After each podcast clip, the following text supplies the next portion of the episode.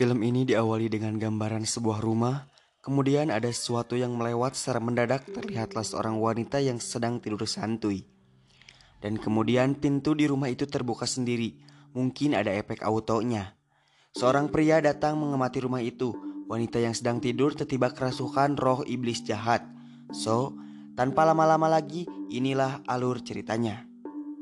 Dua orang lelaki yang bernama Tahi dan temannya yang sedang mengobrol mengenai istrinya Tahi yang sudah tidak bisa dipakai cocok tanam lagi karena sudah tidak enak hehehehe mungkin sudah agak sempit lagi. Temannya Tahi menjadi provokasi bahwa istrinya Tahi sering memasukkan lelaki lain untuk bercocok tanam dan berdampak tak sedap untuk dipakai cocok tanam lagi. Istri dari Tahi ini bernama Aisyah yang memiliki keanehan di tangannya. Terdapat tiga bekas cakaran Apakah Aisyah titisan trio macan? Halim sedang berjalan menuju rumahnya Tahi. Aisyah sedang duduk di kursi karena sedang jangar sirah dan Anissa sedang mengobrol dengan bonekanya. Kemudian Halim datang dan menanyakan ayahnya kepada Anissa. Aisyah keluar dengan sedikit ketakutan, akan tetapi Halim balik lagi karena bad mood lihat Aisyahnya cemberut wae gak ada senyum sedikit pun.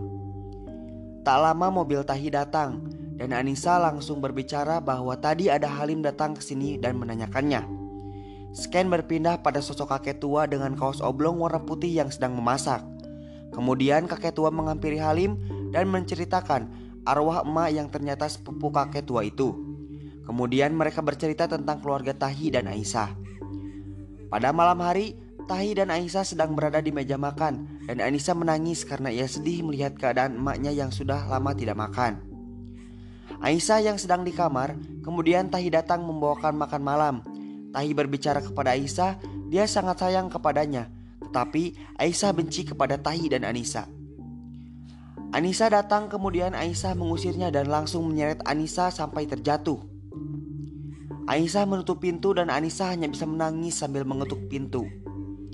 Pada pagi harinya, sebuah motor Mega Pro beng beng beng sudah terparkir di halaman ternyata itu milik temannya Tahi. Kakek tua dan temannya Tahi sedang mengobrol. Kalau kalian ingat, ini teman Tahi yang di awal scan tadi. Obrolan mereka mengenai permintaan tolong anak itu kepada kakek tua tapi kakek tua langsung masuk. Dan saat itu Halim mendengarkan obrolan mereka di balik tembok. Pada malam hari, Anissa yang sedang tertidur bersama ayahnya dan Aisyah yang selalu merasa ketakutan mendengarkan suara-suara aneh, secara tiba-tiba keluar asap dan jendela kamarnya terbuka. Dan Aisyah sangat ketakutan. Tiba-tiba Halim berada di halaman rumahnya Tahi dan keadaan Aisyah tertiba kemasukan arwah iblis jahat itu. Pada pagi hari, Tahi dan temannya sudah siap untuk bekerja. Di sini, Tahi menceritakan bahwa ia tak sanggup untuk melepaskan istrinya yang ia sayangi Kemudian temannya memberikan saran untuk membawanya istrinya itu untuk berobat. Tapi Tahi masih sangat takut dengan trauma masa lalunya dan temannya itu mengajak Tahi untuk pergi ke tempat kakek tua itu tepat jam 2 siang nanti. Scan berpindah ke rumahnya Tahi.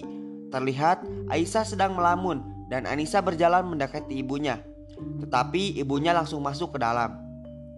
Mungkin dia bad mood. Tahi, temannya, dan kakek tua terlihat sedang mengobrol. Tahi meminta bantuan kepada kakek, tapi kakek itu hanya menjawab bahwa penyakit istrinya itu bukan main-main. Tahi pun membujuk kakek itu dan akan memberikan apa pun yang kakek itu minta. Tapi kakek itu hanya marah karena tak sanggup. Aisyah kembali kerasukan dan kali ini kerasukannya sangat hebat. Tahi keluar dari kamar dan langsung mengetuk pintu Aisyah, disusul dengan kedatangan Anissa. Sementara Aisyah di dalam sedang diguna-guna oleh dukun yang menjadi penanyaannya Tahi. Tahi dan Anissa terpelongo melihatnya. Terdengar suara bisikan iblis kemudian Tahi dan Anissa mendekati Aisyah. Saat sisi kakek tua yang menjadi dukun sedang membacakan guna-guna, kemudian sosok hitam gundul datang dari jendela dan langsung langsung mendorong Tahi. Kemudian sosok itu berkata bahwa Aisyah akan menjadi miliknya. Bahkan kakek tua yang menjadi dukun pun seketika terdorong sampai ke tembok. Pagi harinya Anissa dan ayahnya pulang membeli obat. Kemudian Anissa melihat sosok Halim. Akan tetapi Halim itu tiba-tiba berlari. Scan berpindah antara Tahi dan temannya. Tahi menceritakan kejadian malam hari yang terjadi pada Aisyah dan saat pagi tadi ia bertemu dengan Halim. Aisyah merasa sangat sedih dan ia tiba-tiba memikirkan Halim. Kemudian Tahi datang ke kamar Aisyah dan menanyakan kepada Aisyah mau makan apa. Secara perlahan dan memberanikan diri Tahi menanyakan kepada Aisyah siapa lagi yang sering datang ke sini selagi dirinya bekerja. Tapi Aisyah malah marah dan ia mengatakan bahwa ke mana pun dia akan pergi ia akan mencariku karena kau sudah menjadi miliknya. Di sisi lain temannya Tahi dan Halim sedang mengobrol. Temannya Tahi menanyakan apakah benar yang menyebabkan Aisyah seperti itu Halim. Karena suasana sebelum ada Halim keluarga Tahi aman dan damai Tapi setelah ada dia jadi berantakan. Dan ternyata oh ternyata Halim di sini merupakan mantan dari Aisyah. Tapi Halim menyalahkan temannya Tahi karena dia pernah memaksa Aisyah untuk bercocok tanam. Malam Tahi dan Aisyah terus saja bertengkar Aisyah meminta Tahi untuk melepaskannya tapi Tahi tetap kekeh mereka deweng tak mau Anissa yang masih bocah melihat drama pertengkaran antara ayah dan ibunya. Kemudian Aisyah masuk ke kamar. Di kamar Aisyah merasa sangat terpukul. Kemudian Aisyah teringat pada masa lalunya. Ternyata, oh ternyata lagi. Halim mantan Aisyah itu tidak mendapatkan restu dari ayahnya Aisyah. Pagi harinya Tahi membuka lemari dan langsung mengambil uang. Kemudian ia langsung bergegas pergi dengan mobilnya. Di tengah perjalanan, Tahi bertemu temannya kemudian mengajak untuk pergi ke rumah kakek tua. Anissa yang sedang duduk di halaman rumah dengan bonekanya kemudian datang Halim seperti seorang yang ketakutan dengan melihat kiri dan kanannya. Di sisi lain, Tahi tetap memaksa kakek untuk membantunya. Sekuat tenaga, Tahi dan temannya memohon bantuannya, tapi kakek itu tetap kekeh tidak mau. Kakek itu membalikan menanyalahkan Tahi karena ia telah melanggar surat. Kemudian Tahi dan temannya pergi. Anissa mengobrol dengan Halim tentang rasa sayangnya kepada emak dan ayahnya. Tiba-tiba Anissa melihat Anis yang sedang mengobrol dan langsung menghampiri serta membawa Anis dengan paksa. Temannya Tahi terus mengolok kakek itu dengan segala cara yang ia biasa. Namun, kakek meninggalkan teman Tahi itu. Saat malam hari, Halim yang sedang berjalan sendirian kemudian saat Tahi membawa mobil ia berpapasan dengan Halim dan langsung menemui Halim dan meminta untuk menjauhi istrinya. Mereka langsung bertengkar tapi saat itu pula terdengar suara iblis dan angin yang sangat kencang. Tahi langsung kembali ke mobilnya dan bergegas pergi. Kakek tua sedang memikirkan tawaran uang. Aisyah dan Tahi terus bertengkar dengan masalah yang sama dan Tahi mengajak Aisyah untuk berpindah rumah dan berobat namun Aisyah menolaknya.